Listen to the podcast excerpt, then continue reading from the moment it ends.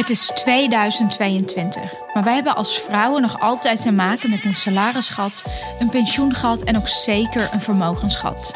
Bij Elfin willen we je helpen om alles te leren over geld en beleggen. In deze serie vraag ik doorgewinterde beursgoeroes het hemd van het lijf. Ik ben Puk en welkom bij Elfin.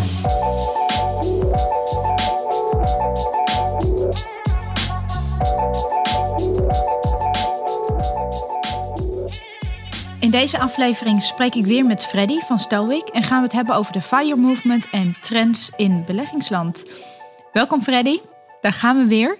Ehm, ik zou het met jou graag willen hebben over een aantal aspecten en om te beginnen over FIRE. Financially Independent, Retire Early. De hele movement um, heeft terrein gewonnen in Nederland. Het gaat erom zo min mogelijk uitgeven, zoveel mogelijk verdienen. Het gat beleggen, zodat je een bepaald vermogen opbouwt. Zodat je kan leven van je rendement en niet meer hoeft te werken. Dat is eigenlijk heel erg in de kern wat FIRE inhoudt. En ik ben heel erg benieuwd um, hoe jij hier tegenaan kijkt. En is dit nou eigenlijk wel iets wat realistisch is voor mensen? Um, een aantal aspecten binnen die beweging, nou, die kan ik omarmen.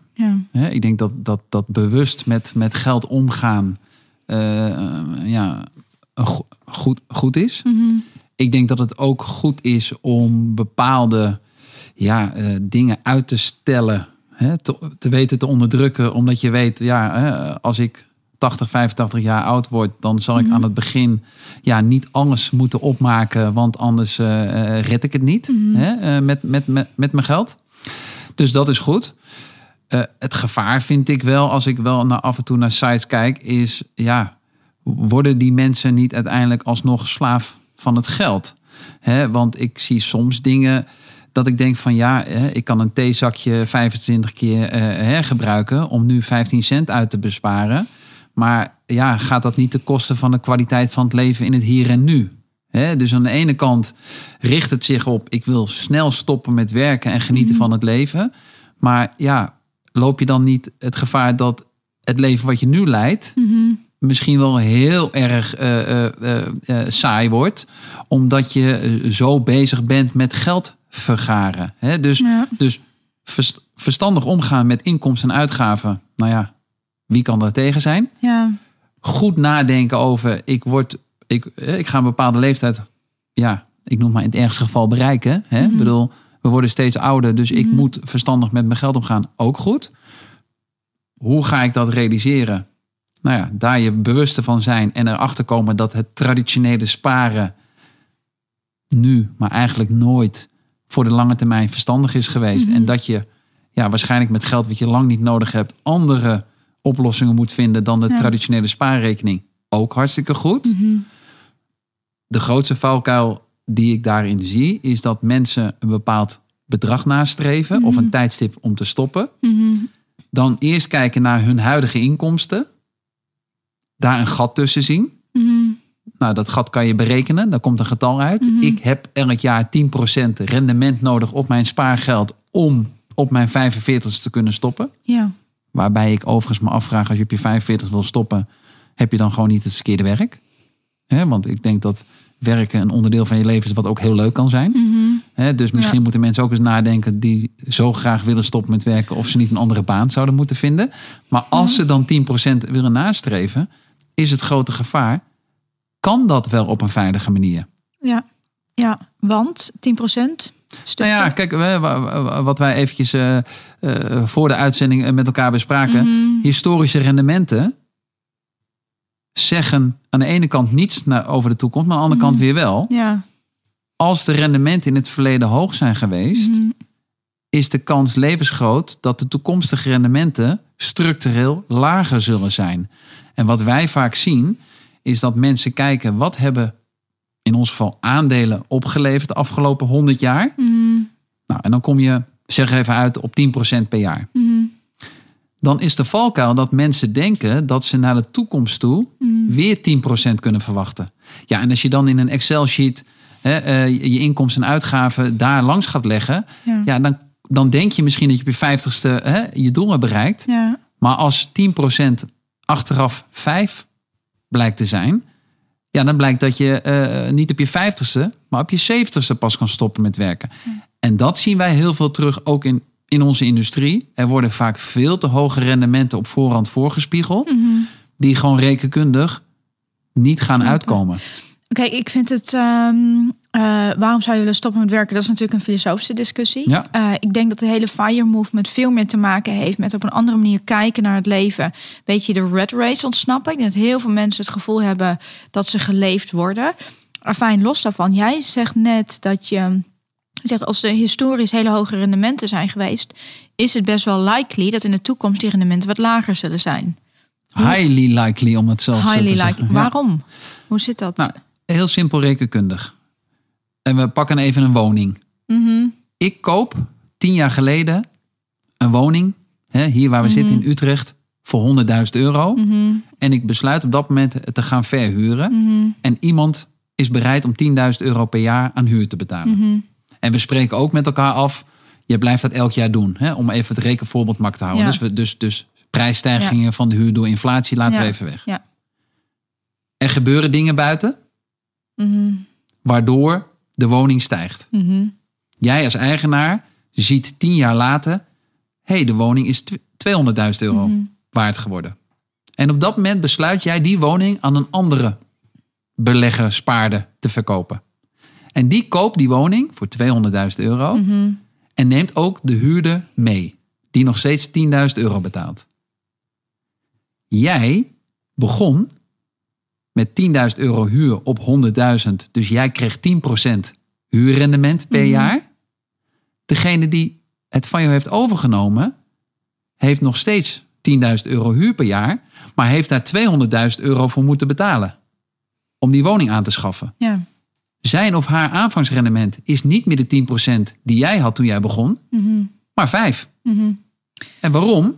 Omdat het object wat gekocht is gestegen is in waarde. Mhm. Dat geldt voor aandelen idem dito. Aandelen keren geen, geen huur uit, maar dividend, winstuitkering. Nou, dat is eigenlijk ook een hele saaie ontwikkeling in absolute getallen. Ja. Elk jaar net iets meer op basis van hoeveel de wereld is gegroeid. Ja. Dus met het tempo van de wereldgroei groeien de dividenden. Mhm. Maar als de koersen harder stijgen, Mhm. neemt jouw aanvangsrendement af. Ja. Dus rekenkundig is het heel simpel. Naarmate iets wat jij koopt gestegen is, gaat het rendement naar de toekomst toe Mhm. afnemen. Dat is altijd al zo geweest. En dan is het heel belangrijk, en dat is hè, misschien een beetje saai en technisch, maar wel heel belangrijk om dat, om dat ook de luisteraar mee te geven. Focus je niet op je absolute rendement, Ja. Maar focus op het rendement ten opzichte van het alternatief. Dus laten we even zeggen dat als je op de bank spaart Ja. en, het, en, en eh, tot 100.000 euro kan er niks met je geld gebeuren, ook als een bank omvalt, dan weet je wat je nu aan rente krijgt. Nul. Mhm. En dan wil je kijken, oké, stel dat ik nu ga sparen in aandelen, Mhm. wat is mijn extra beloning door het niet op dagbasis op een bank te zetten, maar het voor langere tijd ergens te parkeren in, in al die aandelen? Ja. Nou, als je dan gaat, eh, gaat terugkijken naar het verleden. Een spaarder in aandelen heeft gemiddeld genomen altijd 4 tot 5 procent meer gekregen dan dat hij op dat moment had gehad als hij zijn geld op een bank had gestald. Mhm. Dus tien jaar geleden konden mensen nog tegen 4 of 5 procent hun geld tien jaar lang op een bankrekening parkeren. Achteraf hebben aandelen 10% rendement opgeleverd per jaar. Dus 10 min 5 is 5% extra. Mhm. Als vandaag iemand op de bank zijn geld zou parkeren voor 10 jaar, krijgt hij 0. Rekenkundig niet gek om te verwachten dat je 5 gaat realiseren op aandelen. Kortom, 5% meer dan die 0. Ja. Maar dat is een hele belangrijke en het is best wel eventjes een uitleg. Maar als jij met 5 gaat rekenen in jouw sheetje als FIRE eh, aanhanger, Mhm. kom je natuurlijk op andere getallen die je nu moet opzij leggen Ja. dan als je met 10 gaat rekenen. Nou, en wat is dan de grootste gevaar? Mhm. Als die 5, die rekenkundig misschien wel heel betrouwbaar is, jouw doel niet gaat realiseren, Mhm. is de grootste gevaar dat jij op zoek gaat naar oplossingen die Meer op voorhand 10 ja. beloven. Ja. Nou, en dan kom je op waar we het de vorige uitzending ook over hadden. Allerlei andere dingen die beloofd worden Ja, op ja. voorhand. Waarbij Ja. je achteraf misschien wel ziet dat je zelfs die 5 niet hebt gehaald. Maar op 0 of min 5 bent geëindigd. Ja. Nou, wil ik het zo nog even over hebben, want ehm, de hoop zak me in de schoenen jou. Ik had gehoopt, we leggen lekker 8% rendement pakken. Hoe dan ook, voordat we daar zo op komen. Dat zei je in de vorige uitzending ook een paar keer en nu noemde je het ook weer sparen in aandelen. Terwijl ik denk, sparen in aandelen, wacht eens even. Sparen doe ik op de bank, in aandelen beleg ik. Maar jij hebt daar een andere visie op. Ja, en dit is natuurlijk best een heikel punt, want He, uh, uh, ook, ook onze toezichthouder in onze wereld, de AFM, mm is natuurlijk terecht altijd heel bezorgd om, om uitingen die je doet, mhm. waarbij je valse beloftes maakt. Mhm. En dan kom je eigenlijk op een semantische discussie over het woord sparen. Ja. Nou, en in mijn beleving is sparen gewoon ja, iets wegzetten tot mhm. na de orde. Ik kan stripboeken sparen, flippo sparen, voetbalplaatjes, wijnflessen. Maar als ik dat zeg, kan ik dus ook aandelen sparen. Mm Waardepapieren waarop staat dat ik mede-eigenaar ben van een mhm. bedrijf. Of ik kan een lening sparen. Ik zet geld op mijn Rabobankrekening. Mm Feitelijk verstrek ik een lening aan de Rabobank. Die mogen, nou ja, tussentijds met mijn geld wat doen. Maar elke dag kan ik het weer opnemen als ik het mhm. wil. Ja. Maar feitelijk spaar je dan een lening, mhm. een obligatie bij de Rabobank. En ik vraag me altijd af, wat is nou het verschil tussen geld sparen op de Rabobank ja. of aandelen sparen op mijn beleggersrekening?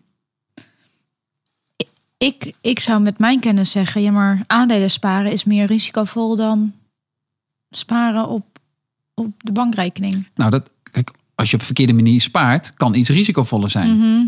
Maar het is al best lastig in onze wereld om überhaupt de term sparen te plakken op, op dingen die niet zijn wat we allemaal weten, de traditionele spaarrekening. En wij zouden graag dat wel willen gaan benoemen. Waarom? Omdat we eigenlijk daarmee de emoties er een beetje afhalen. Mhm. En eigenlijk zeggen, we zijn het eens met het feit dat iedereen moet sparen. Of het mhm. nou voor Fire is of andere dingen. Onze klanten ja, sparen ook omdat ze gewoon veel te veel geld hebben om vandaag te, te, te kunnen consumeren. Mhm. Dan wordt het meer een soort verzameling. Maar het is nog steeds een spaarverzameling. Ja. Maar door op de juiste manier dingen te sparen, mhm. zou je misschien de risico's juist kunnen verminderen. En dan kom je eigenlijk op, op het grootste probleem van de traditionele spaarrekening. Mhm. Als jij lang, en dat is voor periodes van 10, 20, 30 jaar, hè, dus een kindrekening of andere dingen, geld spaart bij een bank, ja.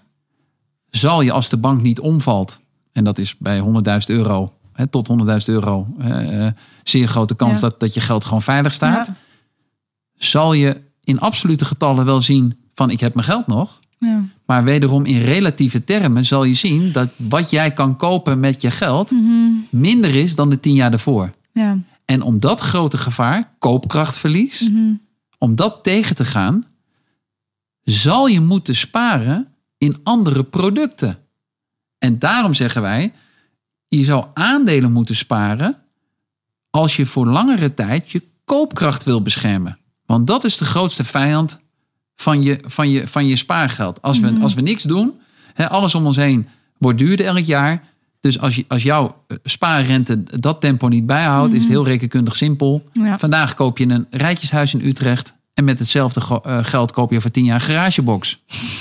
Ja, dat is een feit. Ja. Nou, de vraag is, hoe kan ik ervoor zorgen dat als ik vandaag een huis mhm. niet kan of wil kopen, mhm. dat ik het over tien jaar wel kan? Dan moet je in ieder geval tussentijds je geld opsparen in iets wat het tempo van alles om ons heen bij kan houden. Ja. Aandelen kunnen dat op lange termijn het allerbest.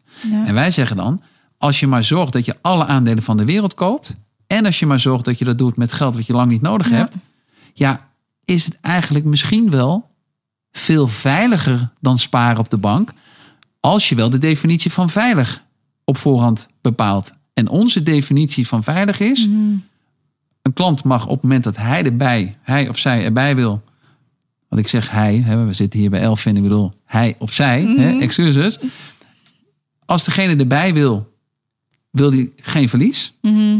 In absolute getallen. Ja. En naarmate de tijd vordert, ook geen verlies van koopkracht. Ja. Nou, het ene kan je doen, hè? absoluut verlies tot 100.000 euro op een bank. Doel bereikt. Mhm. Maar doe je het heel lang, heb je het tweede doel, koopkrachtverlies beschermen, niet mhm. bereikt. Mhm. Aandelen, koop ik ze vandaag, weet ik helemaal niet of ik doelstelling 1 haal. Want morgen kunnen aandelen 30% dalen. Ja. En als je niet spreidt, kan je geld verdwijnen. Ja. Maar als je alles koopt, maximale spreiding en 20 jaar verder kijkt, is de kans dat je koopkracht hebt laten groeien, is, is nou ja, ik mag geen zeggen 100%, maar laten we zeggen 99%.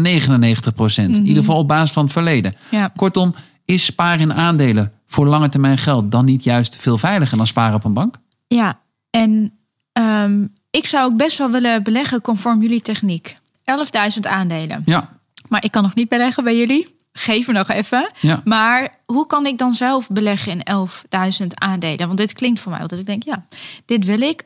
Waar ga ik in 11.000 bedrijven beleggen? Ja, je hebt wel ETF's, maar dat zijn meestal pas vaak 1000 of 1600 bedrijven. Ja, nou ja, kijk, het mooie van ETF's, hè, zo even, ik bedoel, ETF's voor, voor, voor de luisteraar het al niet weet, een exchange traded fund. Nou, wat is dat? Ik noem het altijd een wit boodschappentasje, waar je, waar je een aantal bedrijven ingooit die, Ja. die nou eenmaal uitmaken van een bepaalde index. En vervolgens zeg je, ik raak het tasje niet meer aan. Ja, In plaats van vroeger, waarbij je tasjes had, waarbij de partij zei, oh ja, dit zijn bedrijven die in een index zitten, maar wij gaan tussentijds husselen Ja. om te kijken of we meer rendement uit het tasje weten te halen. Nou, data laat zien, kansloos. Dus opeens kwamen de ETF's. Het probleem met ETF's is weer, inmiddels zijn er tienduizenden ETF's. Maar dan kom je weer terug op onze vorige uitzending passief-actief. Ja, ik kan de AIX kopen, dan heb Ja. ik wel een ETF, maar ik heb nog geen weerspiegeling van de wereldeconomie. nee, exact. Hè? Dus, dus wij zeggen, er is maar eigenlijk maar één ja, heilige graal voor iemand die geen visie heeft. En dat is die index waar je alles kan kopen. Nou, het mooie is, je hebt niemand nodig. En daarom geloven wij ook niet in vermogensbeheer zoals het er is. Mhm. Niemand heeft een vermogensbeheerder nodig. Het is ook niet zo dat onze klanten geld aan ons geven. Mhm. Puur, puur technisch. Klant opent een rekening en geeft ons de volmacht om namens hun, Mhm. ja, de digitale kluis noemen wij het, in Ja. te regelen. Ja. En vervolgens leggen wij de sleutel bovenop de kluis. Mhm. En niet continu open-dicht doen op basis van allebei voorspellingen. Dus het enige wat jij nu nog niet hebt, Mhm.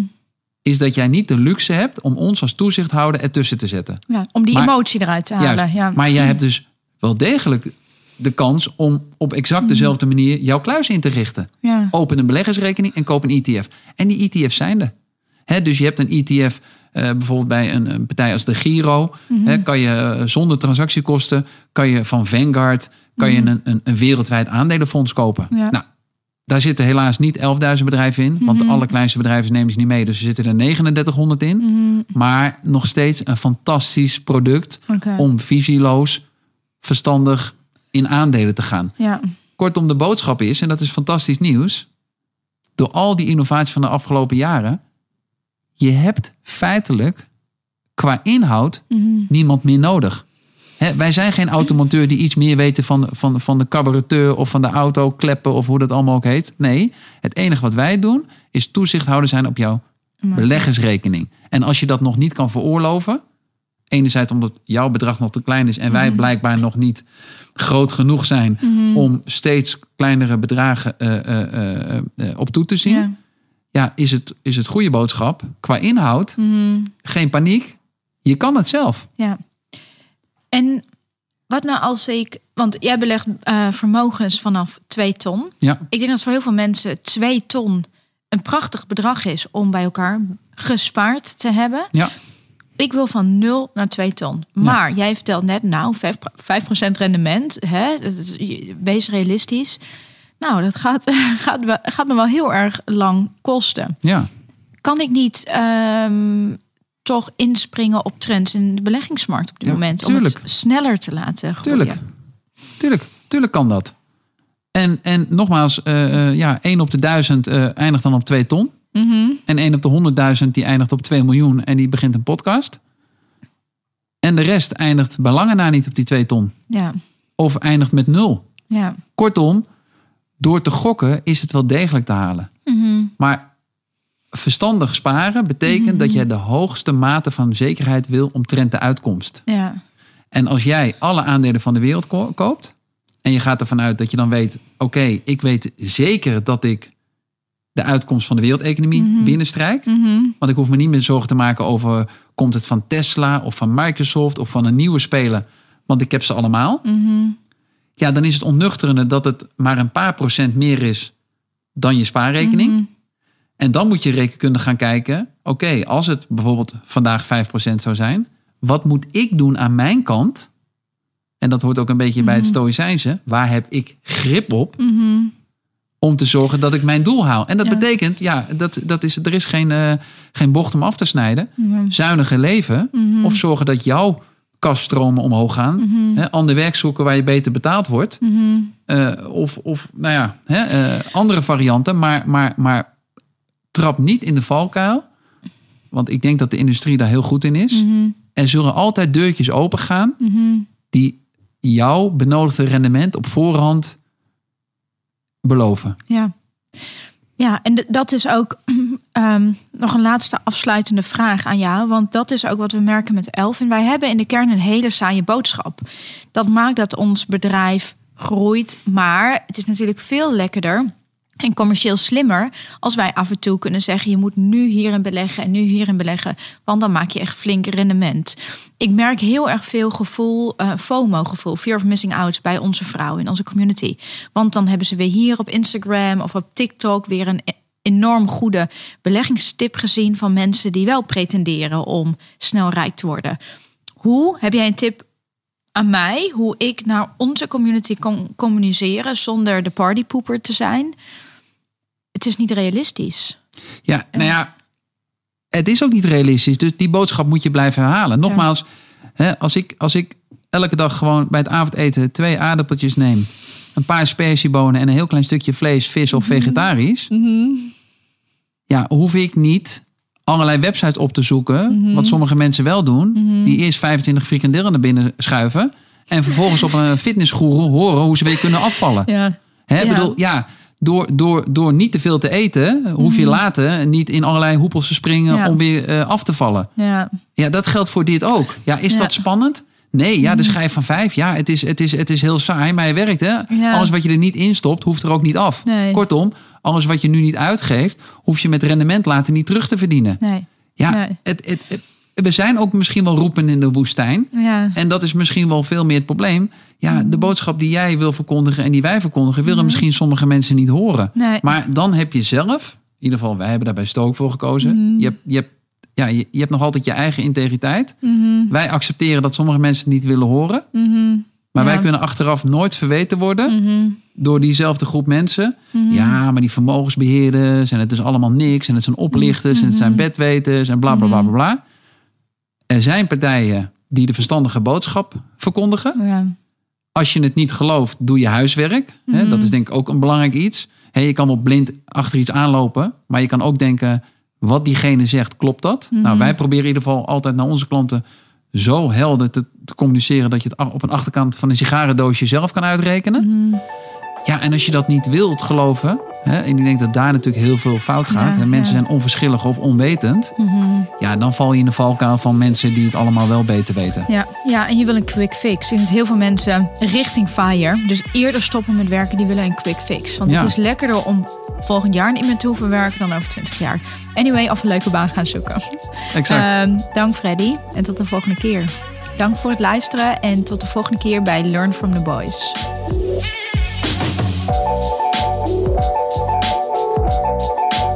Wil jij ook alles leren over geld en beleggen? Ga naar thisiselfin.com en sluit je gratis aan.